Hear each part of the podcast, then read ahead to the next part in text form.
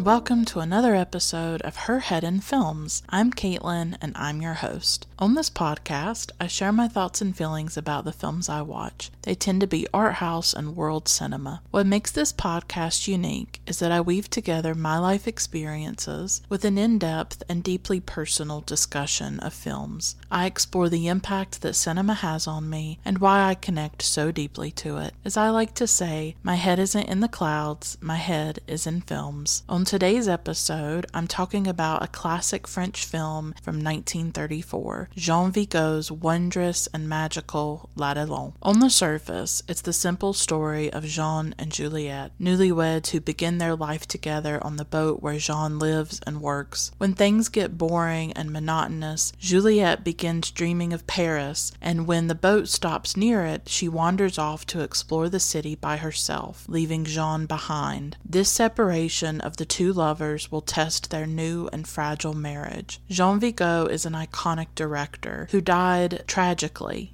at the age of 29 and left behind few films, but his small output continues to influence filmmakers today. He was admired by French New Wave legends like Francois Truffaut and Eric Rohmer. He had a gift for imbuing magic and whimsy into stories about ordinary people. L'Atalante is his only feature film, and it's not to be missed. In this episode, I talk all about Vigo, the making of the film, and how the film explores romance, marriage, and so much more more. I absolutely adore this film. I'm very passionate about it. I loved rewatching it for this episode, so I'm so excited to share this with you. There are spoilers in this episode. If you'd like to support the work that I'm doing here on Her Head in Films, please consider becoming a patron on Patreon. You can access extra episodes, vote in polls, and much more. Go to patreon.com slash herheadinfilms for more information. That's P-A-T-R-E-O-N dot com slash Her Head in Films. You can also review the podcast on iTunes. Please give me five stars. Tell your friends and followers about Her Head in Films, or you could follow me on social media and interact with me on there in a positive way. I'm on Facebook, Instagram, Tumblr, and Twitter. There are links to all my social media accounts in the show notes of each episode. So I won't go on any longer. Here is my episode about Jean Vigo's 1934 film L'Atalante.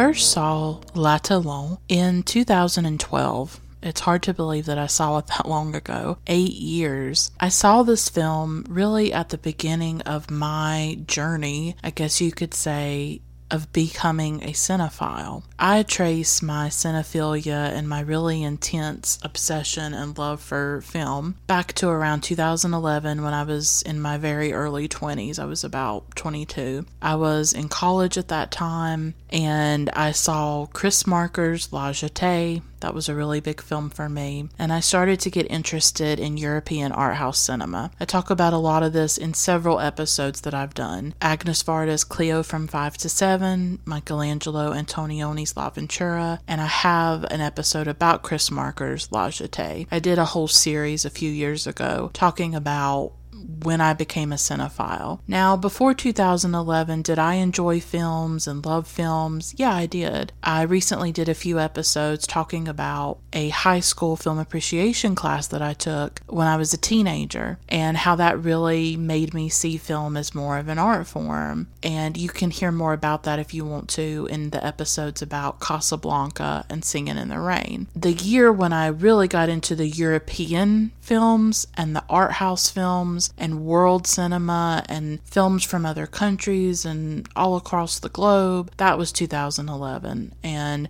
I dug into the classics. I got really into the French New Wave. French cinema was the doorway for me, and it was the gateway for me. And of all the national cinemas out there, French cinema is still my favorite, and it's one that I come back to. I still have a lot of national cinemas that I need to explore like Japanese film, more Russian films, and there's a lot of stuff that I want to see.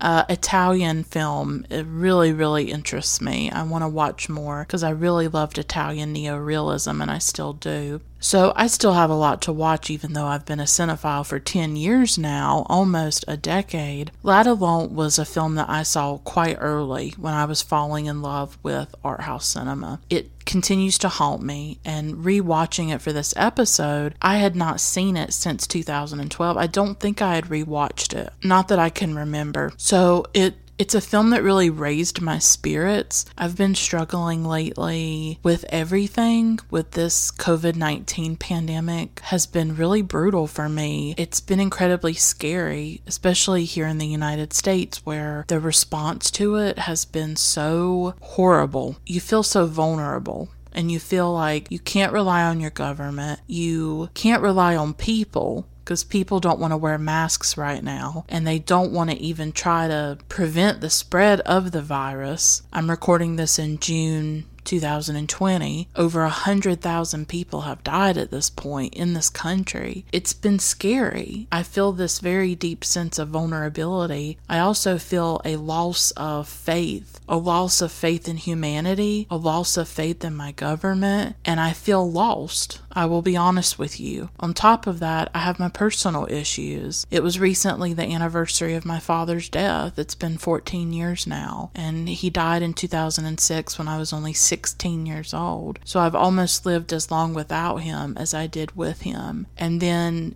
his birthday came, it would have been his 60th birthday this year, and that ripped my heart from my chest. I'll be honest with you. And then also Father's Day. I'm actually recording this episode the day after Father's Day. So I've been in a minefield emotionally both personally, you know, on the personal level of just my everyday life, trying to get through the things that I struggle with on a regular basis depression and anxiety and being working class, struggling. And then I'm also trying to deal with the way the world is right now and how unstable and scary and uncertain things are. I don't know how to navigate that. I don't know what to do. I have been struggling with depression lately. A big comfort to me me has been film. And when I watched L'Atalante a few nights ago, I finished it. And for like, for that hour or two, when I was watching it, my spirits just felt so much lighter.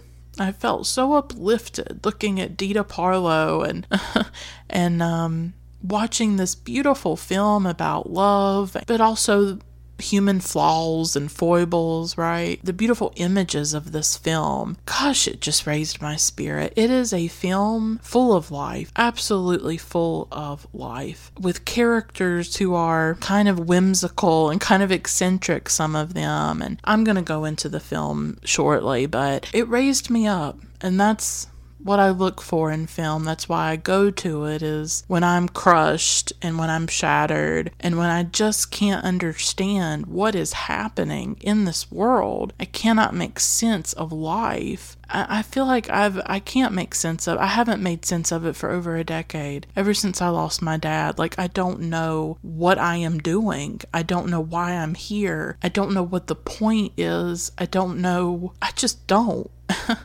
And, you know, I'm almost 31 years old, and I saw this film when I was in my early 20s, and I feel like between 2012 and 2020, the, things have changed. The world is very different, but then I feel like in some ways I am the same that I've made no progress at all in my life. And I don't, I don't know what I'm trying to say, but it's just this is why I go to cinema is for that feeling that this film gave me for a, for an hour and a half. And in the aftermath, like in the afterglow of the film, I was like, wow, this really raised me up. This really made me feel happy for a little while. That's really all I can ask from a film is that it takes me somewhere, that it makes me feel something. It may make me feel sad sadness. It may make me feel joy. It may make me feel a host of emotions. And I think Jean Vigo definitely did that with this film. I think I appreciate the film now that I am older. You wouldn't think that there would be a drastic change in who you are between your early 20s and then your early 30s, but I do feel like I am different, that I have matured. And when I saw it in 2012, I was just discovering film. I was just learning about it, figuring out what appealed to me and what I loved. And I, I had not seen a whole lot of art house films. I didn't know yet what I was looking for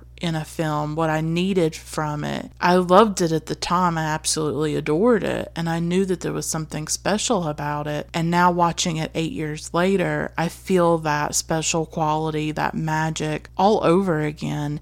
And for me, that's kind of the hallmark of a classic is does the magic last? Does the magic take you over again every time you watch it? You know, I've been thinking lately, like, what kind of advice would I give a young cinephile? What advice would I give a young person who might be listening to these episodes? I don't know if young people listen to me. I I've gotten messages from people and they tend to be either older than me or around my age in their 30s. So I have no idea if the kids these days are listening to the Her Head in Films podcast or listening to me. I don't know why a teenager or a 20 something would be listening to me, really. But if you are out there, if you're in college and you're studying film or whatever, you're you're just now getting interested in art house cinema, what I would tell you, and I guess it's what I would have told myself at that age, is think for yourself. And what matters is what you feel about a film. I think it's actually even much harder now. Back in 2012, I was on Tumblr that was my social media at the time. I was not on Twitter. I wasn't on any kind of social media really except for Tumblr. And Tumblr was the way that I discovered films. I got recommendations from people, but then I also just followed film blogs and saw images that people posted. They would post screenshots, GIFs, things like that. And I remember I saw this image of Dita Parlo in her wedding dress, in the mist, um, on the barge, on And I thought, wow, what is this? I, I, felt haunted by it immediately. I felt in, enchanted and fascinated by it, and I ended up watching the film as a result. And I just recently returned to Tumblr. I had left for quite a few years. I was more on Twitter. You know how these things go, like you're on different social media sites. I like Instagram. I, I like places that are more visual. I've gotten really frustrated with Twitter lately. I think it's probably one of the most toxic social media websites right now and I found that I needed to get away from it and limit my time on it. But I still wanted to engage with cinema. And so I've gotten more into Instagram because it's visual and then also Tumblr. I returned to Tumblr. And already, I've only been on Tumblr for a few days. I've already come across so many films that I want to watch. It's a one it's an interesting sort of film culture on there and I just prefer the blogs that are purely visual where they they don't do reviews, they don't do any of that, they just post photos. So it's been nice to get back to the purity of the image because that is what attracts me to a film. It can be I'm very idiosyncratic with film. You know, one one day I can be watching a Barbara Hammer feminist film. I just watched a Barbara Hammer film called Audience that I loved. I can watch that one day and then I can watch a Peter Greenaway film like I just did uh, last night called The Belly of an Architect. It has Brian Dennehy in it. I've wanted to see it literally for years because I'm obsessed with the soundtrack for the film. The soundtrack I've listened to for probably close to a decade. The music is part of my life at this point, but the film was never available. It's a very hard to find film, and I found it streaming, and I couldn't believe it. I was like, oh my God, I've wanted to see this film for ages. I've never seen a Peter Greenaway film. I was like, well, I'm obsessed with the soundtrack. I have to watch this film. I have to. My relationship with film is really emotional and personal. I envy people who they can focus on one type of cinema for months at a time or one director, right? Like they might choose a director and say, I'm going to watch the entire body of work by this person. Or they'll say, I'm going to watch Italian cinema and focus completely on Italian cinema or French cinema. Me, I'm watching the most random stuff. One minute I'm watching a feminist documentary, the next I'm watching The Belly of an Architect. The next, I'm watching Jean Vigo. From day to day, you never know what I'm going to watch. But that's okay. That's my approach. That's what works for me. And you, as a cinephile, you have to figure out what works for you. Social media can be a wonderful tool of discovery. I would never paint it with one brush and say, oh, it's horrible. I am a cinephile because of Tumblr. I am. I saw images, I met people through Tumblr who recommended films to me, and they changed my life. And it and I discovered films. I fell in love with films that way. And so it's been wonderful to get back to that. It's great to be on social media at times when people are sharing the things that they love and that they're passionate about. It can be a space of sharing and connection and discovery. And then it can also be really toxic and it can also be very cliquish and it can also be very judgmental. People going on about the films they hate and the films they love and judging other people based on what films they watch. It can just be strange. Like i don't i don't necessarily fit in it. I don't know if I fit into film culture online or on social media. I just try to do my own thing and share what I'm passionate about. On those spaces, what I'm trying to say is that on those spaces, you're going to get a lot of opinions and you're going to get barraged with a lot of stuff. But I think you need to carve out private spaces where you think deeply about what you watch and come to your own conclusions. You can read a million reviews and you can go to Rotten Tomatoes and see the tomato tomato meter, and there can be tons of people on social media who love a film, and it might not work for you. And it doesn't make you a bad person. It doesn't make you stupid. It doesn't make you less than them. You don't like the film it's fine. You know, like liking a film or hating a film, that doesn't indicate anything about who you are or your moral character. think for yourself and think critically and stand by what you love and stand up for what you love and what you're passionate about. I've covered so many different films on this podcast, from made for TV films in the 1990s to films from my childhood. It doesn't matter to me whether a film is important. What matters to me is that it's important to me, that it has meaning and significance for me. It may not be popular among the film people on social media, the film crowd, whoever these people are, or the cool people in college, right? I don't know. Do cinephiles hang out in college? I don't know. I never met these people. So, what I would say to a young person is figure out what you love and figure out what works for you. Think for yourself. And that goes beyond film. We're in a very complicated time. Try to think for yourself and seek out opinions and seek out different viewpoints. But at the end of the day, it's okay to have an opinion and it's okay if that opinion doesn't align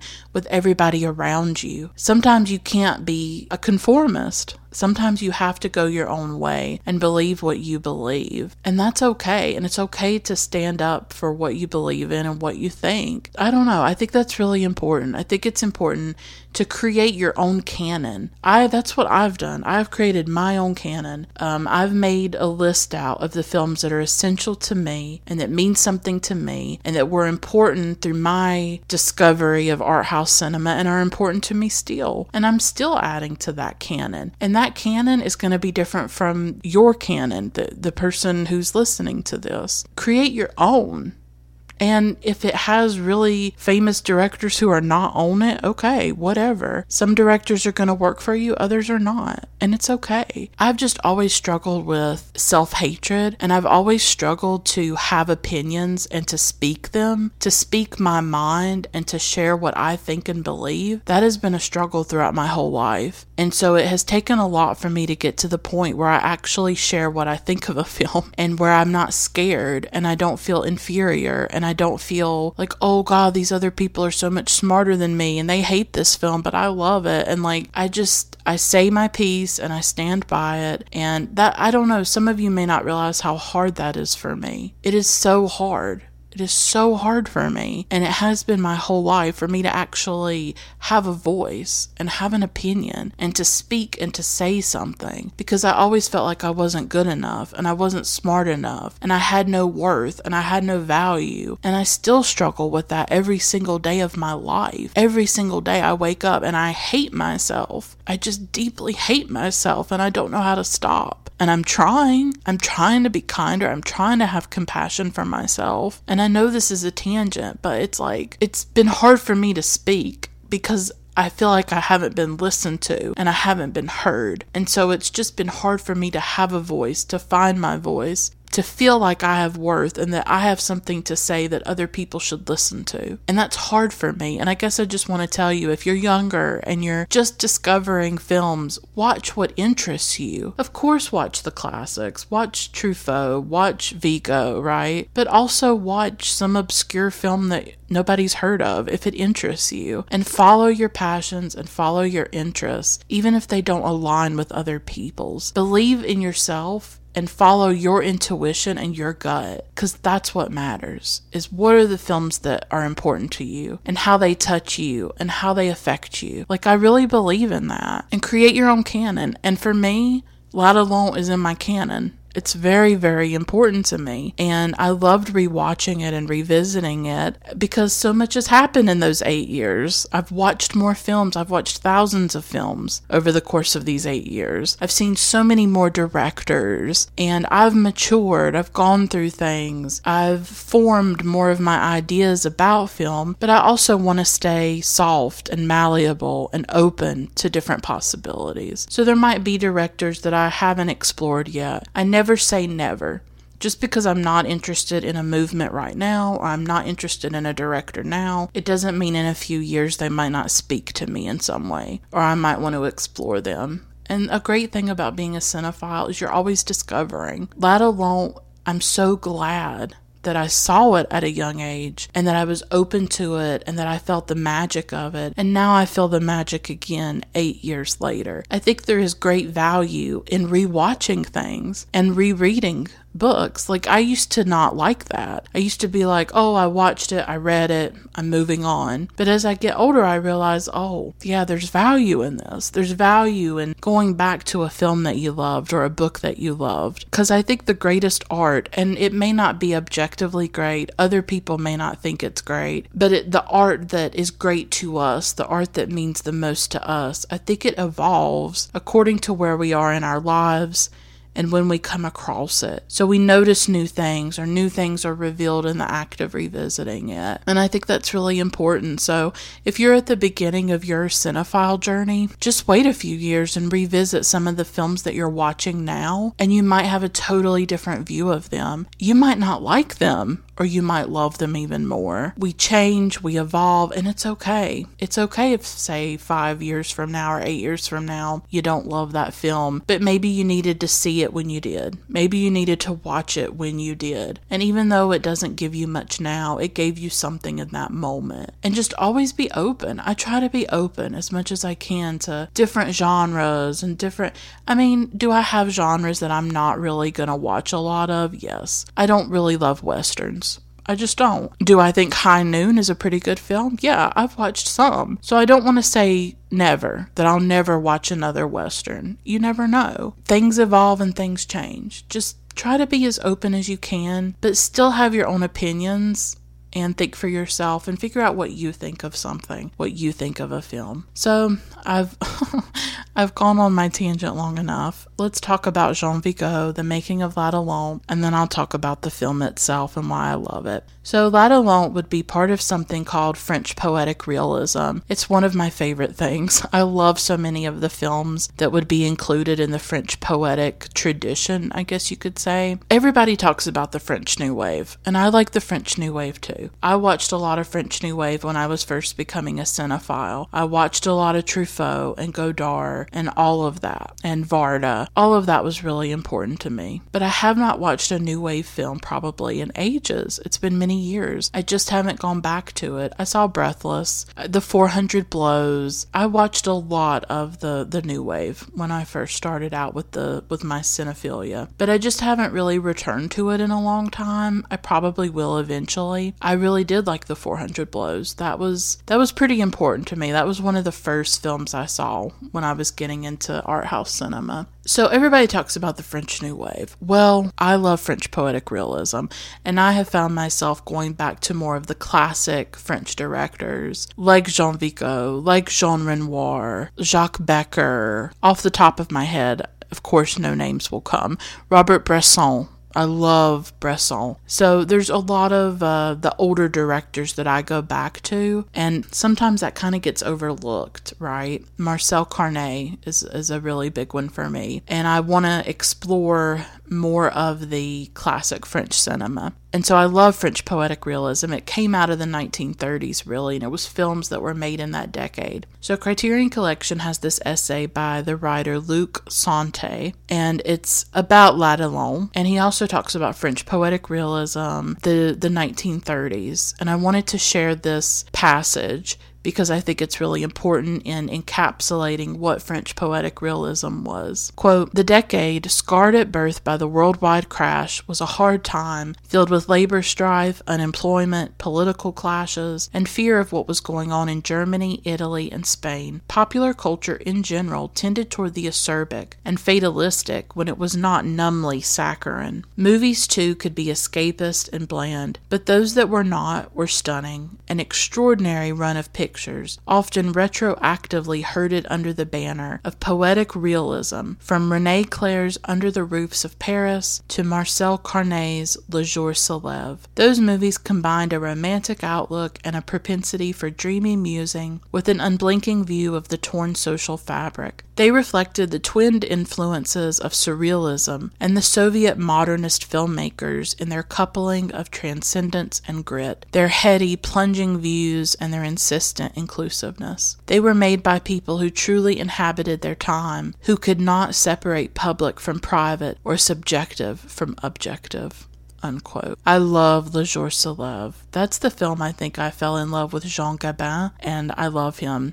I have a great love for all things French, and I have a, an obsession with France. I took French when I was in high school and in college because from a very early age I loved French art and French culture, and I've just always been in love with it. And so that's a big reason also why I think I'm in love with French cinema is that I have completely created a fantasy of France in my mind for some reason. I love French writers and, um, you know, French literature, all of it.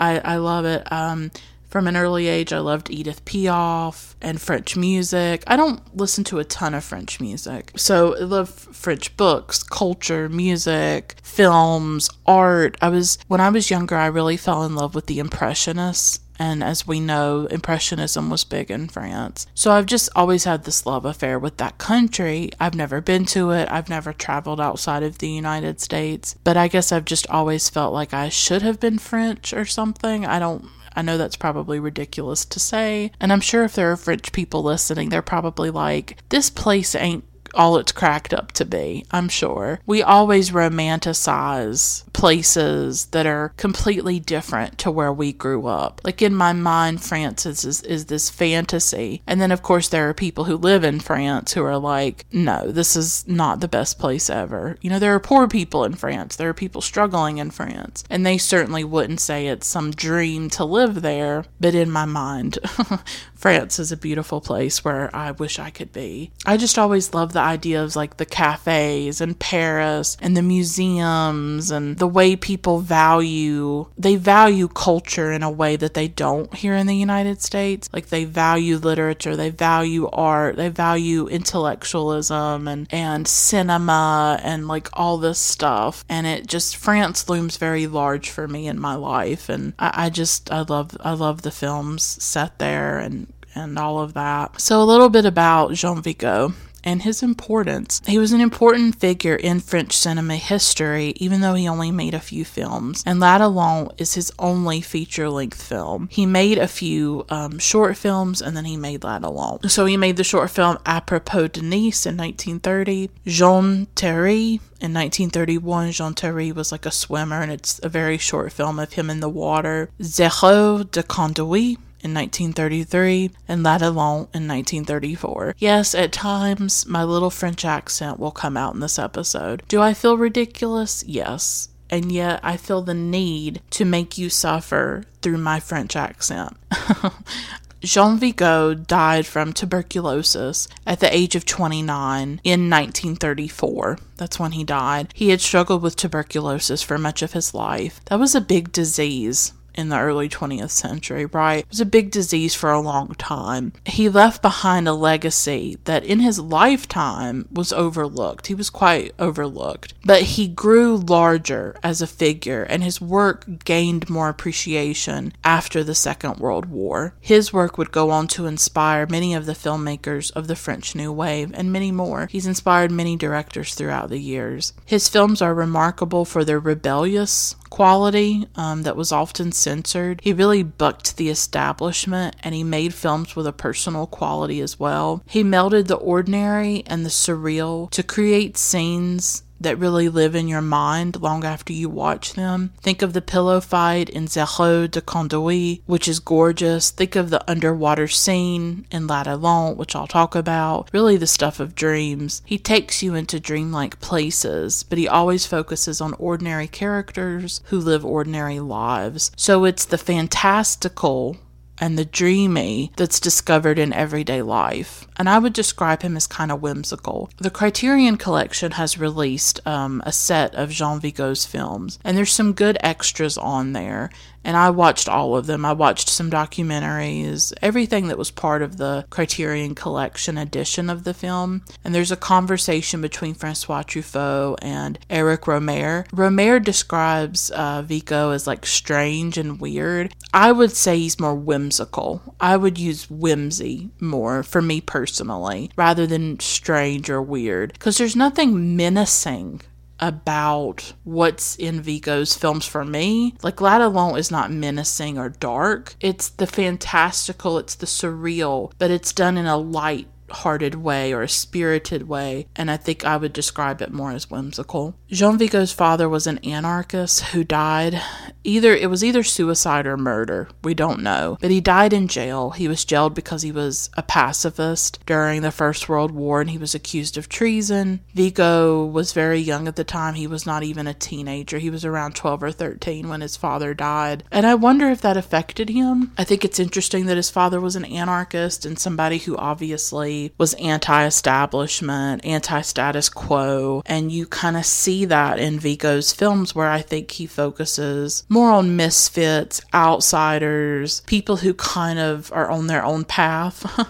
and Père Jules would be a good example of that in L'Atalante. There are quite an interesting set of circumstances surrounding the making of L'Atalante, how the film came to be, and what was done to it throughout the decades. And that's what I want to go into right now. In 1933, when Zéro de Conduite came out, the censors would not allow for it to be released. It was looked at by the censors and they were very offended by it. It's about these boys at a boarding school and they're very rebellious in the film, from what I remember. So the censors didn't like the message in the film, so it was never released when Vigo was alive. It only came out later. So at that time, Jean Vigo was working with a producer named Jacques Louis Nounez. Because of the censoring of Zéro de Conduite, Louis Nounez insisted that Vigo's next film would be more tame, a much more tame subject matter. So Louis Nounez chose the L'Atalante script, and at first Vigo thought it was way too ordinary, but he eventually figured out how to make it his own. One example of that is that he created the character of Père Jules played by the legendary French actor Michel Simon. Simon had done some Jean Renoir, I want to say, and he's a very well known actor very well known actor. So obviously, Vigo found ways to fit the material to his style and his aesthetic. The cinematographer for L'Atalante was Boris Kaufman, who was the brother of the very famous Soviet director Dziga Vertov. He directed uh, Man with a Movie Camera, which I really love. Kaufman would go on to work on many more classic films, including On the Waterfront, for which he won an Oscar, 12 Angry Men, and many more. He worked with Sidney Lumet quite a bit, and I am a Sidney Lumet fan for sure. I'd like to cover cover some of his work eventually on this podcast. So, shooting for L'Atalante began in 1933 and it was a grueling shoot. Michel Simon said it was exhausting, but he did have a really great working relationship with Jean Vigo. Vigo was ill with tuberculosis, obviously, and the winter made it even worse. They were filming in the winter time. According to Charles Drazin, in his book, The Faber Book of French Cinema, Vigo pushed himself quite hard, too hard, really, on the set of L'Atalante. And on his deathbed, apparently he said, quote, I killed myself with L'Atalante unquote. So, what I find so compelling is that this is a beautiful film about life created in the very midst of death. It's a film about love and forgiveness and longing and trying to accept one's ordinary life. Luc Sante wrote that, quote, it contains the whole world unquote. And I think he's right. I think Vigo's films throb with life and joy and wonder. And Sante went on to write, quote, L'Atalante does contain the world, all of life in miniature, work and love and play, dream and lust and adventure, rapture and heartbreak and reconciliation and birth and death by implication. You could think of it as made by a filmmaker who knew he was about to die and intended it as a last will and testament, stuffed to the corners with his love for the world unquote. I think that's beautiful. Reading that essay by Luc Sante, and I don't know if I'm saying his name right, I hope so. I was like, I need to read more Luc Sante. He writes beautifully about French cinema. Unfortunately, Vigo was too ill to edit the film himself, and the film actually ended up being quite mutilated by Gaumont, who was the distributor, or I guess would be considered the distributor of the film.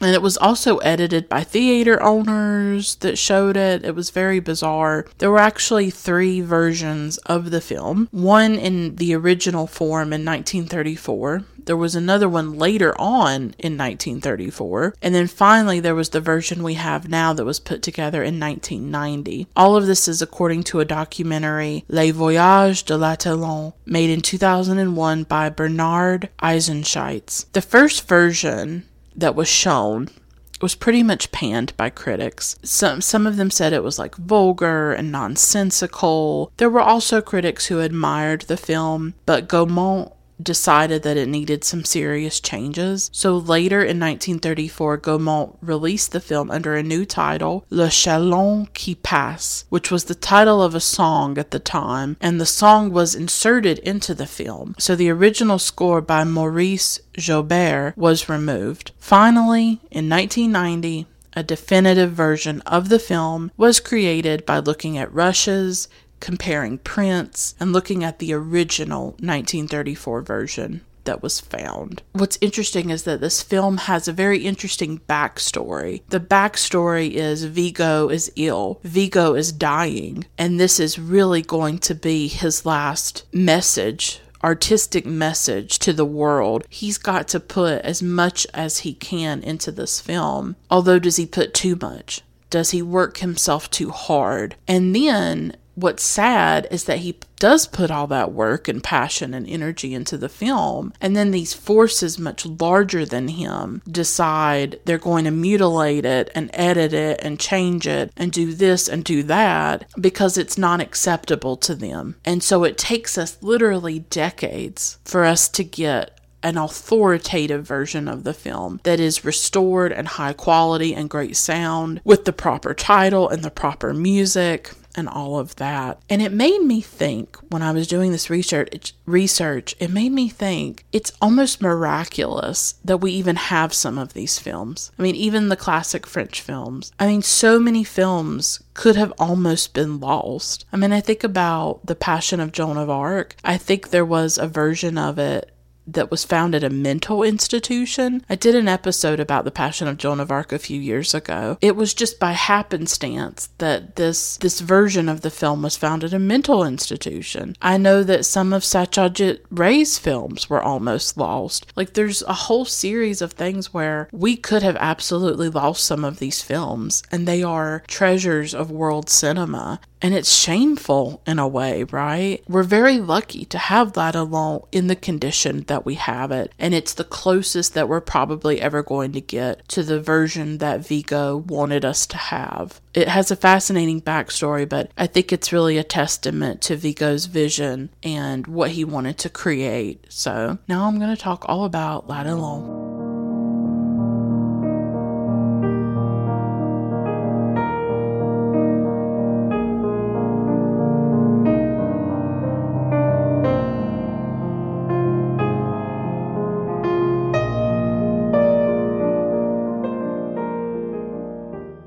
L'Atalante. its heart or at its core, L'Atalante is a film about a young couple and figuring out how to navigate how you go from being single to being married and how you go from one type of life to another and how you make that work and how you come together and create a couple and create a life together. How do you do that? What does that look like? I think what is so beautiful about the film is that it is about young love. It's about two people who are in that early stage of love where they've just gotten married everything's new, everything's wondrous. They're enraptured by each other, in love with each other. They are creating a life together. Their their lives have been fused together. And you don't often see that. In that conversation between Rohmer and Truffaut, I think Truffaut brought that up, that it's this rare film about young love, about a young couple starting out. I can't name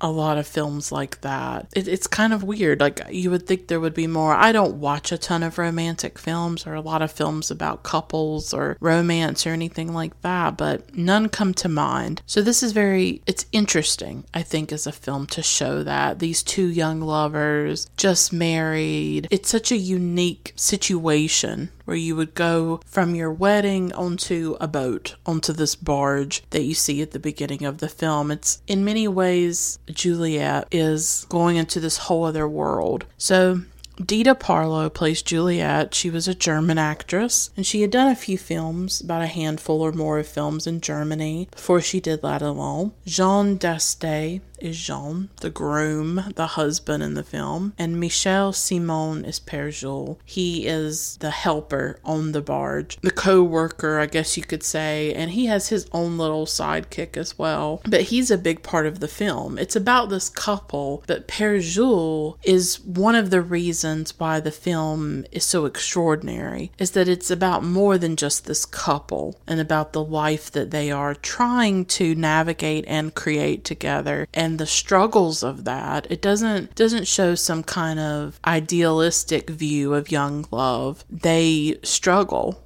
they get mad at each other. She runs away. She gets bored. She gets frustrated. I love that too. I love in Vigo's films the flawed humanity that you see of people being really flawed and, and making mistakes and hurting each other. Sometimes you hurt people that you deeply love. Père Jules is this very unique character. He is, as I said, what we would call in the South a character.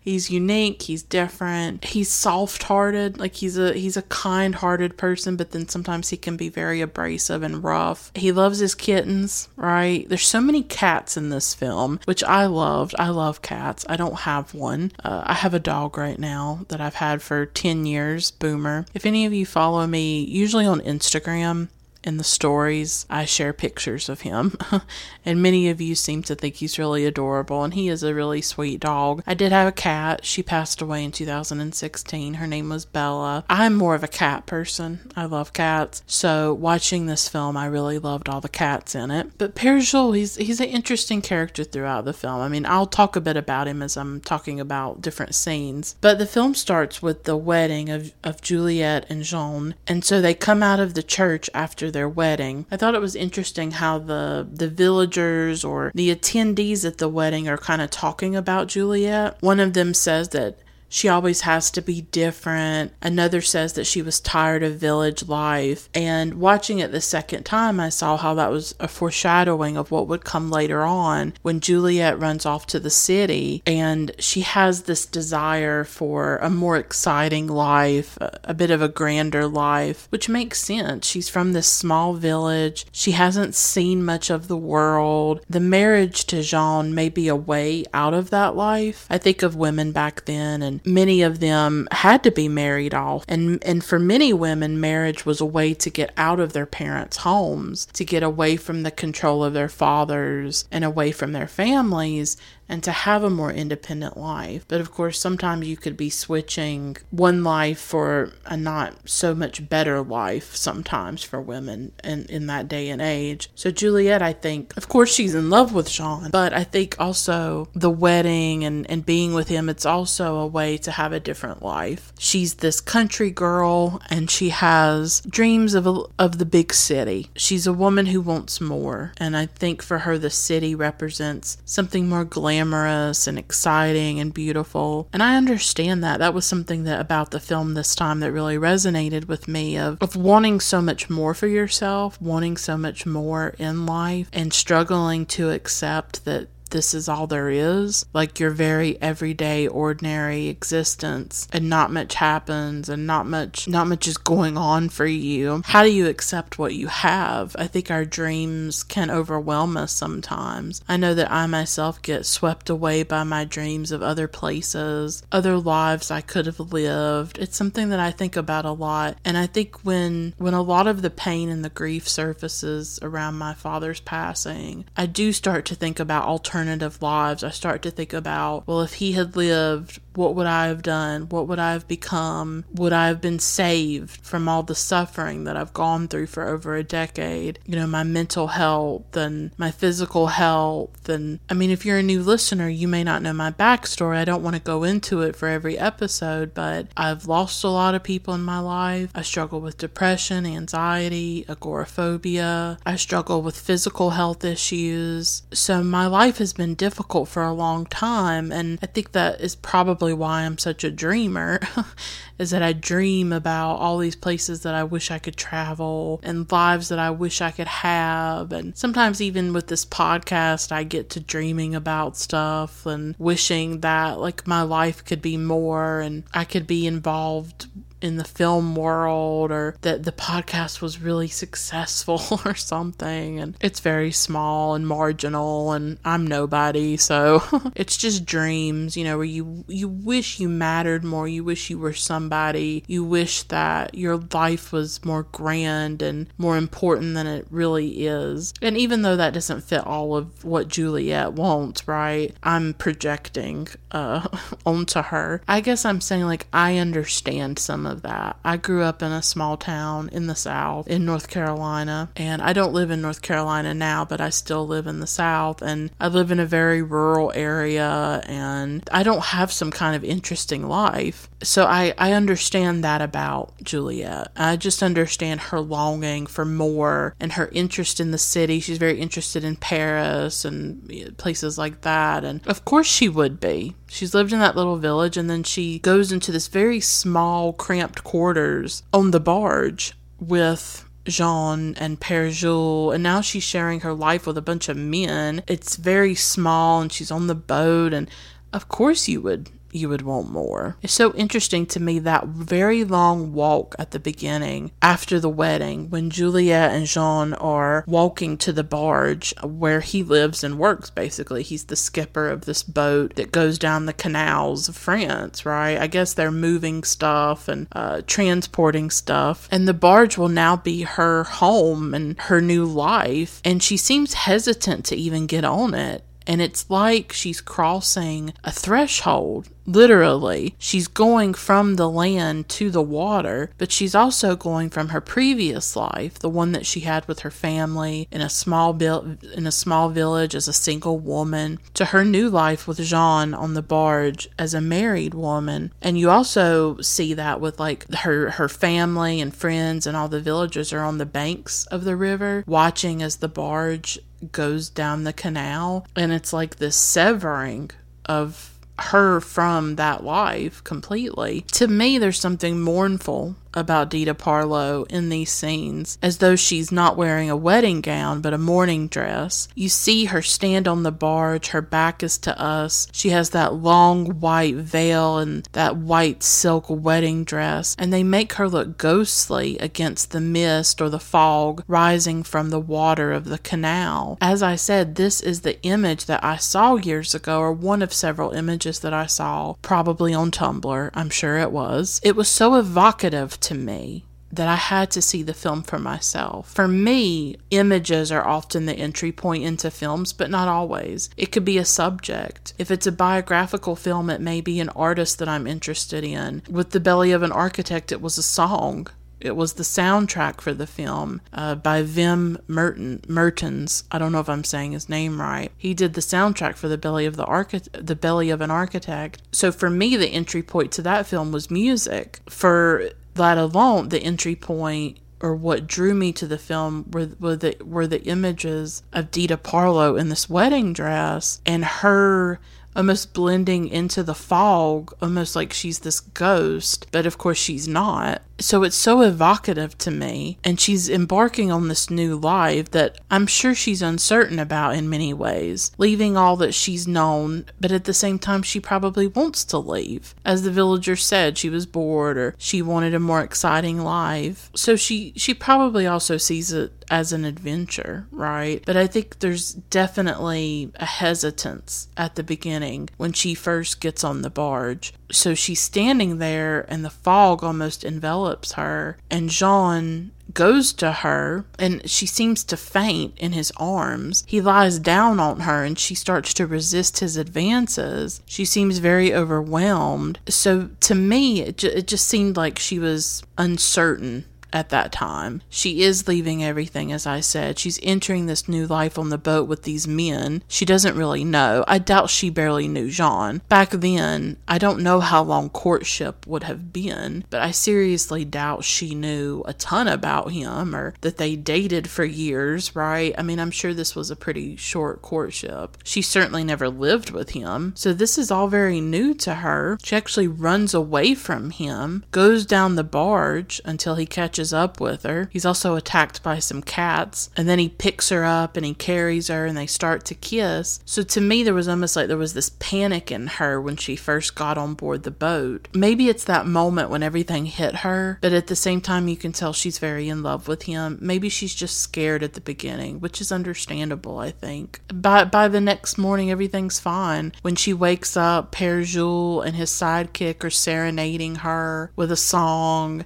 it's very cute. Her and Jean kiss and hold each other. They love to touch each other in this film. They really revel in each other's flesh and bodies. Truffaut mentioned some of that in that interview. Truffaut called it a carnal realism in the film. And he also said that the film has, quote, never been surpassed in its portrayal of the reality of the flesh, in its carnal physical reality unquote. I loved that because that's something I noticed as well when I was watching the film. This is a sensual film, and I love that. There's no sex scenes, there's no nudity in the film, there's no blatant or explicit sex, but it's sensual, it's beautiful, and it's life affirming in that way. I love when they're kissing, and I think she bites his ear at one time, and I love when they just sort of fall on the floor, especially at the very end where they fall on the floor in each other's arms. It's romantic, it's a deeply romantic film, and the way that they are always touching and they're very connected to each other through their bodies. And you'll see that later on in the very sensual scene where they're separated but they're in bed and they're both having sort of these erotic moments. And it's like their very bodies are connected. There's some kind of cord that connects their two bodies together and the sensations. I just love how they're always engaged with each other's bodies and the flesh and the skin and touching. I love that it, it's sexy, it's romantic, it's sensual, and it's joyous. It's I feel like representations of sex and sexuality these days lack joy. There's often violence connected to sex, whether it's in film or the horrible pornography that's mainstream now and that is quite degrading and violent towards women. And it's like sex is wrapped up with violence and uh, threat and danger. And we don't have romantic comedies like we did in the 1990s. I was thinking about that the other day. I was, what was I watching? Oh, I was watching Runaway Bride. It was on TV with my, and my mom was watching it. And I love Julia Roberts, especially from the 90s when she was in some wonderful romantic comedies like Notting Hill and Runaway Bride with Richard Gere, one of my all time favorite actors.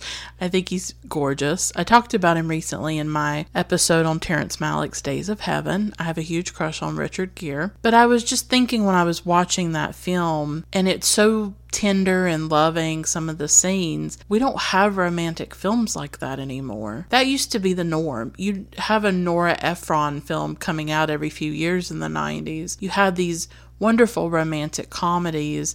I know they're not perfect. I know some of them are cheesy. I know some of them don't have the best politics in them. I get that. I'm not idealizing them or anything like that, but I'm saying they showed relationships between men and women in loving, caring, sensitive ways and just showed a model of love, a model of romance, right? Like, where is that now?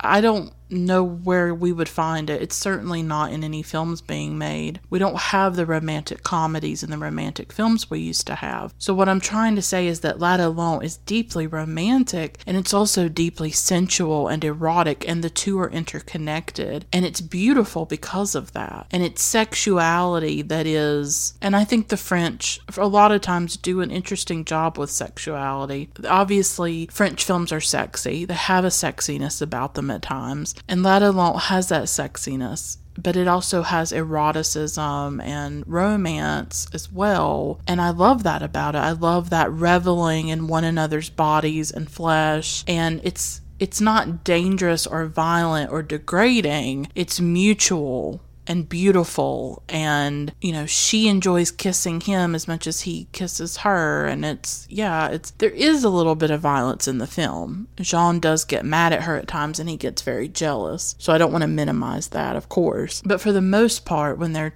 touching and they're kissing. It's a beautiful thing, and it's nice to see something romantic like that. It's nice to see people enjoying each other's company and kissing and holding each other and touching each other. When a film is romantic, it can also be very life affirming because romance and love and physical connection and physical touching is a deeply important part of the human condition. That's why I think this pandemic has been really difficult for people is not being able to touch others others, not being able to hug each other. Like that has an effect on people to not be touched to not be held. That was something that I noticed about La La was that carnal aspect of it, that sensual aspect of it, and you just feel their flesh through the screen almost. It's very sensual and erotic. I love it. Rewatching this film, I also, it's so wonderfully structured because there are things that are hinted at at the beginning of the film that then come into fruition at the end of the film. So there's the scene of the villagers talking about Juliet and saying, "Oh, she doesn't like being ordinary. She wants more. She she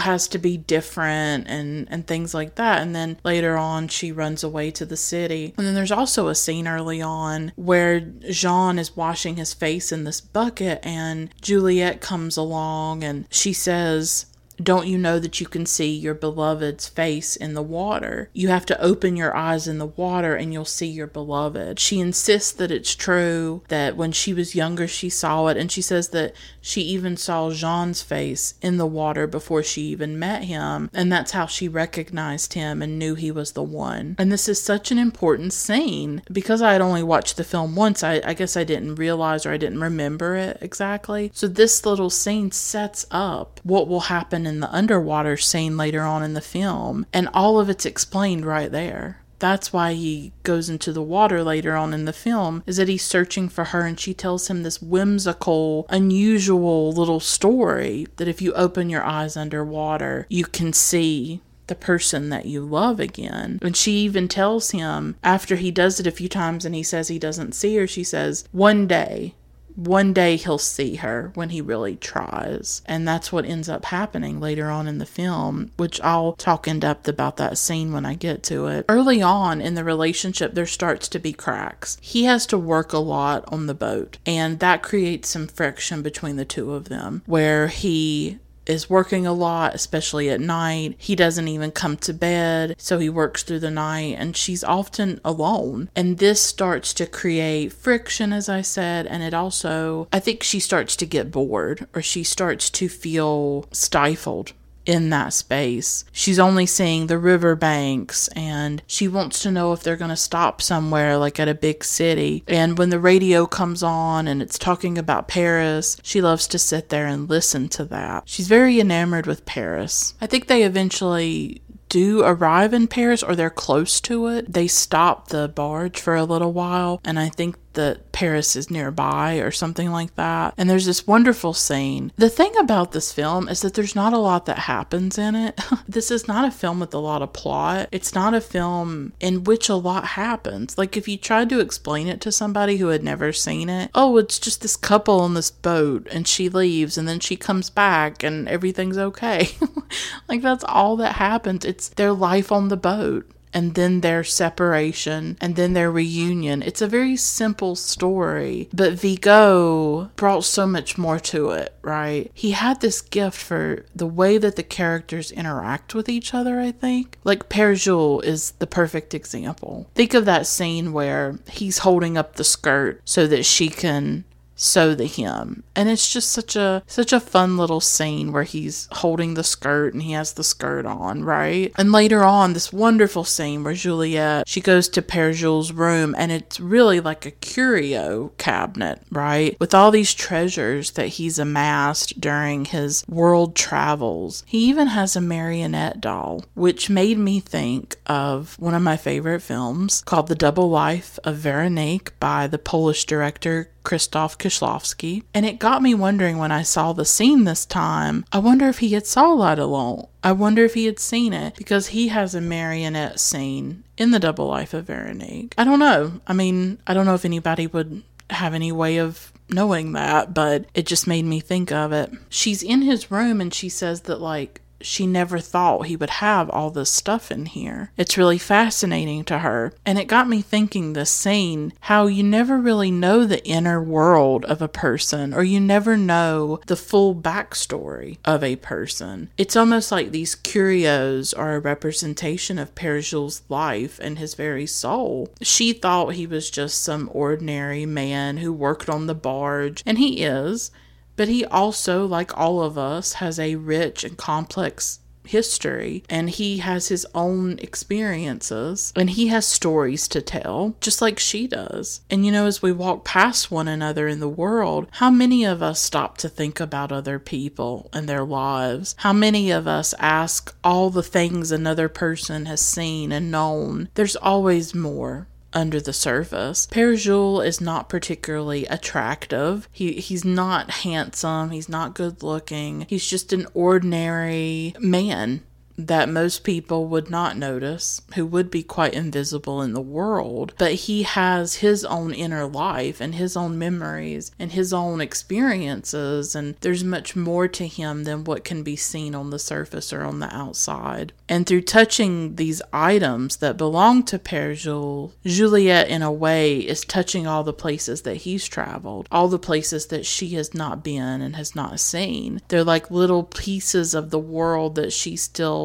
has yet to explore. And she's connected to those places through these treasures that belong to Pere Jules. She even finds a pair of hands in a jar. Those were real, by the way that was a real jar with real hands in it. He says it's the hands of his dead friend, and that's all that he has left of him. That's, I mean, I guess that would be a strange moment for sure. That's not a whimsical moment. There are definitely, now that I think about it, Rohmer might have been correct. there are strange moments in the film there are strange and weird like grotesque i would say almost grotesque scenes in the film in particular this one, with the hands in the jar for sure like definitely a grotesque and strange moment. And then Pere Jules strips down to show his tattoos. I thought that was really interesting. And Michel Simon, in an interview, he said that later on he got real tattoos. So he actually had some tattoos, but of course not the ones that you see in the film. Once again, I think it's an example of there's things beyond the surface. Like you look at Pere Jules and you'd never think that he his body is covered in tattoos. Like you just don't think of him in that way or imagine that. And then he strips down and you see this whole other layer. I think in this scene, it's about seeing different layers of a person. That up until that point, Julia had just kind of seen Pere Jules as, as a worker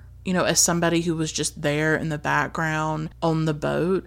And this is the first scene or the first time when she actually engages with him as a person and asks him questions about his life and his travels and really goes into an intimate space with him. It's a small space, it's a cramped space, and there's an intimacy to it. I think when you invite somebody literally into your bedroom, I think that's a very vulnerable thing and there's exposure that's happening in that moment of somebody being in your intimate space looking at items in your room. I don't know if it was his bedroom or just a cabin, I don't know, but it's his inner sanctum in a way, and she's in it. And so, in a way, it's a very intimate scene between the two of them. And Jean walks in on that and he senses, I think, the intimacy of it, and he's uncomfortable with her being with Père Jules in that way, of them being alone together, them being together without him present. He yells at her. I think that's also when he hits her on the head. So it's this moment of violence towards Juliet, too, and you can tell that she's very upset by it. It was a shocking scene, honestly, because up to that point, you had not seen Jean do anything like that. You see how things can change very quickly, but he doesn't like the intimacy that she's sharing with Jules. And throughout the film, this recurs his jealousy, his possessiveness, that he doesn't like her talking to other men. He doesn't like her giving attention to other men, and it does create a tension in their marriage, that jealousy. Eventually, they do finally go out in the city a little bit, and they go to this club where there's this street peddler who has all these things, and he has like this big drum. And he sings to Juliet, and that's another example of where he gets really jealous, and she dances with him. And later on, I guess the street peddler had offered to take her to Paris, and he says that they won't be gone long. And so Juliet is back at the barge later on and she gets dressed and she sneaks away to secretly meet this man, I think. But he never shows up. And she's on this tram that takes her into the city. When Jean sees that Juliet has left him, he disembarks the boat. Like he has the boat leave, even though they were actually supposed to stay there for two days. So he is essentially stranding Juliet in this city. So he does it out of these very hurt feelings. It's a very hurtful thing. If you think about it, this is really the first test of their marriage, the first test of their relationship. Both of them have erred both of them have made a big mistake. She made a mistake in leaving the boat and sneaking away, and then he made a big mistake by saying, Well, I'm just going to leave her here and we're going to go on. I mean, that was a very horrible thing to do, actually. I would say what he does is worse. He is stranding a woman without money on her own in a city that she's never been in before, and he's just leaving her. I mean, that's very, very cruel. So I'm a little conflicted about that, actually, that he would treat her in that way, because it's just incredibly cruel to do that to her. What I found really fascinating was that I would imagine that for much of her life, Juliet has had this this dream of the city. She was so interested in it, you know, listening to the radio broadcasts and then talking about wanting to go out on the city. You can tell that she's very interested in it. But when she's actually there in the city, it's a very bleak and dark place. She goes around, she's looking in the windows. She even sees some marionette dolls, which sort of connects back to the marionette doll of Jules. But it's not the place of glamour and excitement and adventure that she had imagined. This is not the Paris of her dreams. There are drunks, rude people, bleakness. It's a scary place. A man steals her purse, a bunch of people chase him and attack him. It's a place of violence, of almost degradation, really. She wanders around the city. She's alone. She's abandoned. No place is hiring, so she has no way to find a job. It's actually a really dangerous situation for her to be in as a woman, and she's at a lot of risk in that situation, and Jean put her in it. And I find that really, yeah, I find that pretty sick and disgusting, actually, to just abandon this woman in a city that she's never been in. I mean, it's actually just, it kind of upsets me now that I think about it. So while Juliet is wandering around Paris in this really dark part of the city, I guess you could say, where there's a lot of suffering and violence and sort of danger and threat, Jean is back at the barge and he's basically miserable. He is in a lot of pain and he misses her and he regrets what he did. There's this very whimsical moment that I think is quite famous during this part of the film where Père Jules takes out a record and he puts his finger on the record and and music starts to play when he does that. That's a good example of Vigo being very sly and whimsical and interesting and making the ordinary into something sort of fantastical, unbelievable. It's like, well, where is this music coming from? And it ends up being his little sidekick who's playing the accordion, and so that's the source of the music. But it's it's just an example. Like there's so many examples in the film from that scene with the record to Père cabin with all the little curios and the treasures, the hands in the jar, all these little things, and it's like the film could have easily not had those things in it. It had those things in it because of Vigo and his direction and his vision. Because Jean is so miserable, he remembers what Juliet told him about the water. This is like one of those scenes that feels like perfection and it feels like cinema with a capital C or maybe all the letters would be capitalized. Like it's cinema. You know what i mean? Like what does that mean? I don't know but it's the essence of cinema to me is this underwater scene. I i, I struggle to even put it into words, the magic that it still makes me feel every time I watch it. It is that unique. I think it's one of the greatest scenes in the history of cinema. I'm going to go that far with it. It is just that magical. Her in that wedding dress and veil on the boat in the fog, that's a big haunting image for me. And even more is the haunting image of her body floating in space, right? Or or we're supposed to believe her body is underwater and it's floating there when Jean dives into the water and he's desperately searching for her. So and he remembers obviously what she said earlier because Vigo had planted that seed and then the seed grows and becomes this beautiful scene. He remembers if he opens his eyes underwater, he can see his beloved, he'll see Juliet. And so he opens his eyes and there she is. She's in her wedding dress and her veil, and she's dancing in the water. She's floating. She's suspended in the water. She looks very ethereal and ghostly. She looks almost as ghostly as she looked at the beginning of the film when she was standing on the boat in the fog. It's a scene that captures romantic longing. It's such a powerful moment that shows a man's aching for the woman that he loves, him aching for somebody that he's lost. It's a loss in a way. He has lost her and he wants to find her and he cannot physically find her. And so he goes into the water to try to find her because he's searching for her. And there's just something, even as I say it and I talk about it, very overwhelming for me. And the imagery of it where you see her body and then you see her face with the wind and her hair is blowing back and that huge, gorgeous, magnificent smile on Dita Parlo's face and that big laugh that she does and that smile and oh it takes my breath away as I try to talk about it. It absolutely takes my breath away. I, I don't even know what more to say about. It. Like I this scene is one of is one of my all-time favorite scenes in the history of cinema. I don't care what anyone else says. It is so magical. It's magical. And I came across this thing that I wrote a few years ago about Jean Vigo. I think I I don't think I watched La La at the time. I don't know if I rewatched it. I have a terrible memory, but I think I a few years ago I had this time when I was watching some of Vigo's other films. I watched Apropos Denise, Taris, the one about the swimmer, and Zéro de Conduite. Like those were the ones that I watched. I don't think I watched L'Atalante, but I wanted to see his other short films. And so I watched them and I ended up writing this this short thing. I'll probably share it on my website, herheadandfilms.com, and I'll link to it in the show notes. But I wanted to read it because it's personal and it also talks about this underwater scene and it talks about some different things. And so I just want to read it to you and share it. So this is what I wrote a few years ago.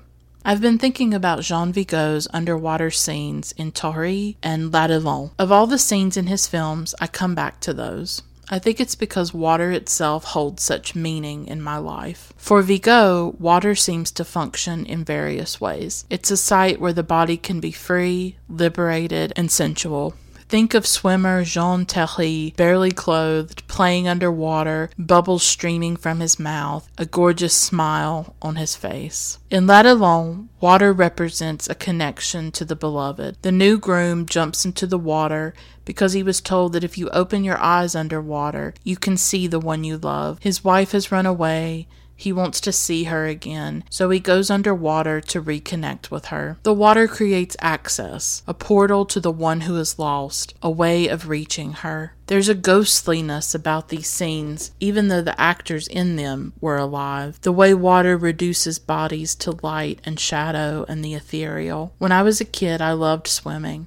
It was the only time I was truly free, my body no longer weighed down. I could do flips and handstands and laps. I could sink to the bottom and hold my breath as long as possible. I could float on top and feel the sun on my skin. It was a magical place, just as it is in Vigo's films. A place of possibilities, a place of dreams. I've never swam in the ocean. I rarely even got to swim as a child. Because it was a rare experience, I think I cherished it all the more. There was a local public pool that I sometimes went to, and there was a family friend who worked at a hotel, and we got to use the pool there occasionally during the summer. I'd always take goggles so that I could go to the bottom of the pool and then look up and see the sunlight streaming through the surface. I felt suspended in time, fossilized in beauty. The sunlight would make these tessellations on the bottom of the pool pool. I was mesmerized. I didn't want to leave the water ever. I hated having to return to the real world. I always wished I had a camera to capture what I saw, what that watery world looked like. After my father died, the only reprieve I felt from the grief was when I got to swim in the pool at a local hotel. My mom and I scrounged some money from somewhere and went for a few days. I still remember swimming in that pool, floating on top of the water, my arms and legs stretched out. I felt released, reborn. The grief was still there. It's always there. It's still there even now. But the water held me and soothed me and gave me a few days of peace. I know I'm not writing it properly. I know you can't feel what it was like to be inside my body underneath the water, just like you can't feel the grief that throbbed in my veins and that lives inside me still. I'm drawn to water and to the lives lost to it. Woolf with the rocks in her pockets in the river Ouse, forcing herself to drown when she could swim, forcing herself into death. Ophelia with her flowers and her soaked skirts, babbling about her dead father, maybe searching for a way to get back to him. Water as life force, water as death force. And I remember my father in the water, a picture of him on a float, basking in the summer sunshine, so alive and so real. Pictures of me and him at pools or lakes, now only together in photos, forever separated. I wish I could open my eyes under water and see him again. I wish he was there, emerging from the depths, surfacing back into life. So that's my essay. I wrote it a few years ago. As I was rereading it just now, I realized that I think what's so unique about Vigo is that he captured the underwater world. We don't have a lot of films that look at life underwater. Uh, obviously, nature documentaries, but I'm talking about human bodies in the water. And I think he captured some of that experience a little bit. And it's so interesting that he put that that scene underwater with that story that if you open your eyes, you'll see the beloved. The fact that he put it in water, that's what makes it special, is that it's it's under underwater instead of on land or wherever else you could put it. It's the fact that the setting is is watery and is in this liquid world that's so alien to us in some ways, right? But that's what makes it so magical is that it is part of this other aquatic world. And I think that puts it on another level as well. And it gives it that dreaminess. And then later on after this scene, there's that beautiful, breathtaking scene of erotic desire that I talked a little bit about uh, earlier. Jean and Juliet are separated, sleeping in separate beds. Obviously, she's in Paris somewhere and he's on the boat, but they're both in bed and they're covered in this polka dot shadow design. And it's not clear what that is or where that's coming from. But they are both covered in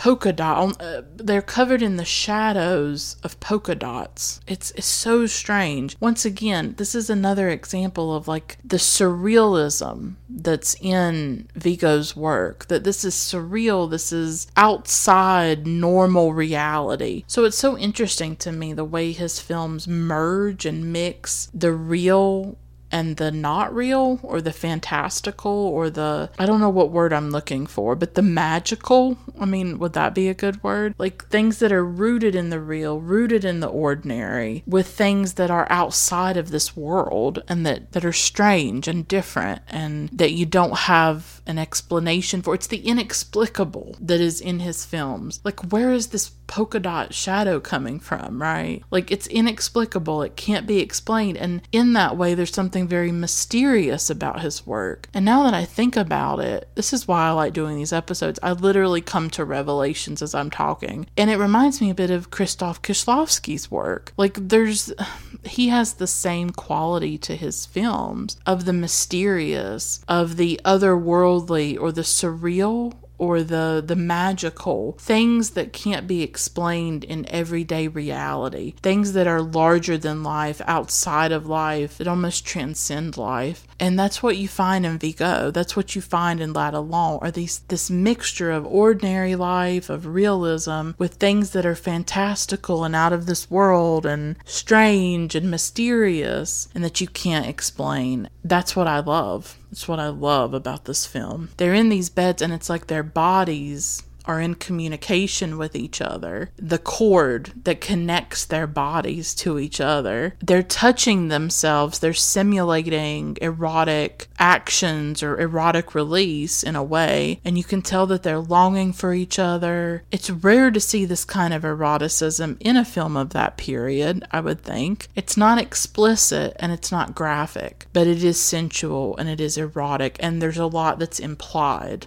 in the film and what is happening in these scenes. It's hard to even explain that scene, but rewatching it, I was like, oh my God, like this is amazing. Like this is stunning. I, I was blown away by that scene. Something else Truffaut brought up in that one interview was that L'Atalante made a big impression on him. And you can tell with the 400 blows that Vigo influenced him in some way. But he said when he saw L'Atalante, I think he said as a teenager, he didn't realize that it was made in the 1930s. He thought it was a more current film, you know, I guess after World War II. And I feel the same way watching it is that it feels, I'm not going to say it feels contemporary, obviously not, but it certainly doesn't feel like something out of the 1930s to me at all. It feels like several decades beyond that. And the this erotic scene is part of it. Like something about that erotic scene to me feels much more modern much more modern and well beyond the 1930s. The the imagery in this film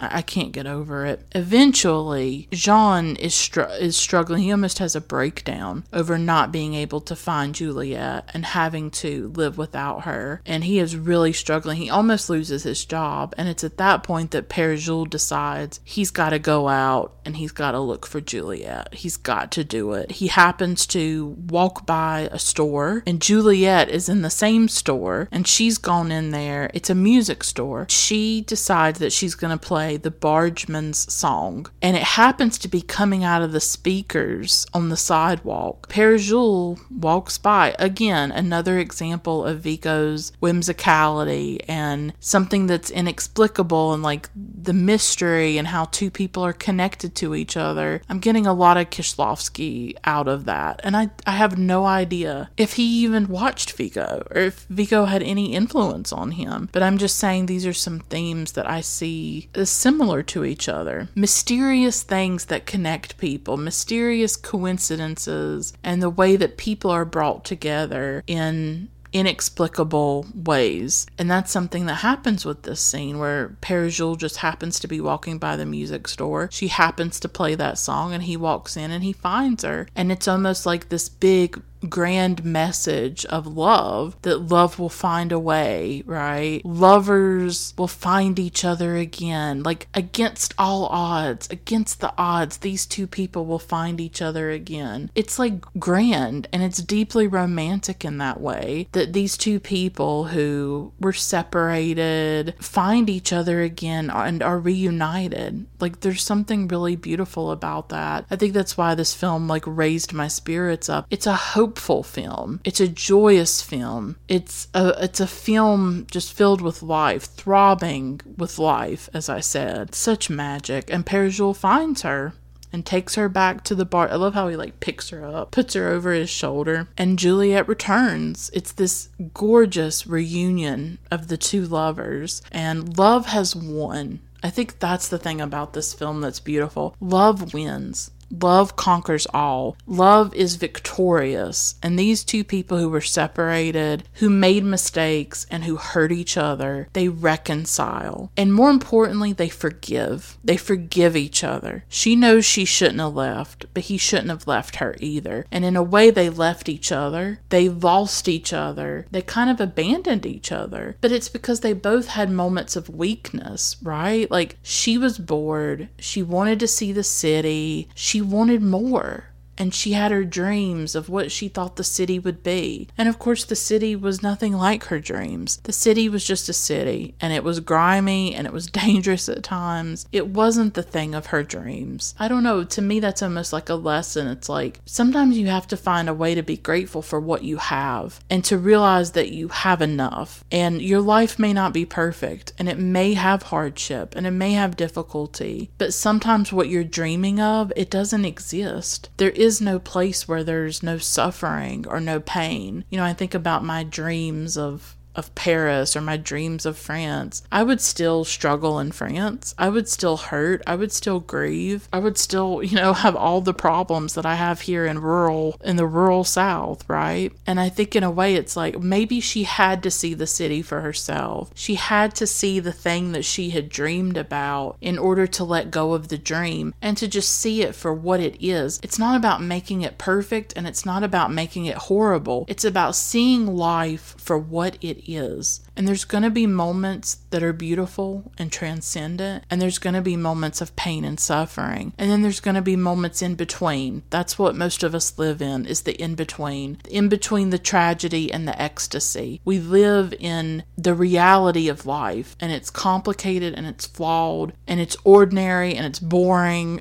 but that's where we live, doing our laundry, doing our jobs trying to find time for the people that we love, trying to find time for films and books and whatever we care about. That's what we live in. You know, we live in that ordinary gray area that uh, we dream sometime of escaping. And it's like she had to, she had to see it for herself, I think, because she would always have wondered oh, what is it like? What is Paris like? But Paris would have been even more special if Jean had been with her. And so maybe one day they'll go back to Paris, but they'll be together and it'll be more fun and more beautiful. And maybe it's so dank and bleak because she's alone and Jean is not with her. And Jean could have taken her around to the better places. She was so impatient to see the city that she wasn't really able to see the best of it or to have the best experience of it. So she made her mistake, and obviously he made his mistake of leaving her there, abandoning her. But they're able to come back together and forgive each other, forgive each other in their moment of hurt. She was bored, she was hurt at being so alone and him not really being there much and working so much. And he was hurt because she left and he felt that she was sort of disrespecting him, probably. And in his hurt feelings, he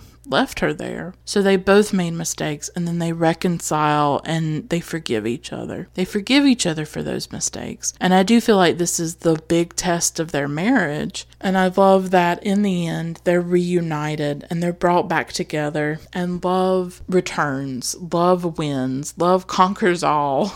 and it's such a romantic film in that way. And at first, she's hesitant when she walks in. She's not sure what to do, or maybe she's not sure that he'll even want to see her. Maybe he she's not sure that he's forgiven her, that he might be mad at her. But then they put their arms out and she just runs into his arms and they fall on the floor. They're hugging, they're kissing. It's just this joyous reunion. Ugh. I loved it. I just loved it. I love this film. I'm really glad that I talked about it again. I think Vigo if he had not died so young, I really think he would have continued to make some special films. And from what I read, he was working on a lot of projects, and there was still so much that he wanted to do. And he was living as much of his life as he could right up until the end. He gave a lot of himself. I think he would have been even bigger, he would have been even more influential. But just with the few films that he put out, he was very influential and he will continue to be. He is a very well respected and beloved director. He really is. And so grateful for L'Atalante. I love it. I will always love it. It's certainly one of my favorites. It's definitely in my canon that I have created. So I hope that you liked my discussion of this film. I really enjoyed talking about it. I'd like to give a big shout out to my wonderful patrons Amir, Christine, David, Eddie, Jenny, Lane, Haroon, Thomas, Kelsey, Aaron, Max, Tyler, Juan, Teal, JD, Vanessa, Polina, Olivia, Jesse, Feminist Overlord, and Michelle. Thank you all so much for your support. You make the podcast possible. Thank you so much for listening. Until next time, keep watching great films. Bye for now.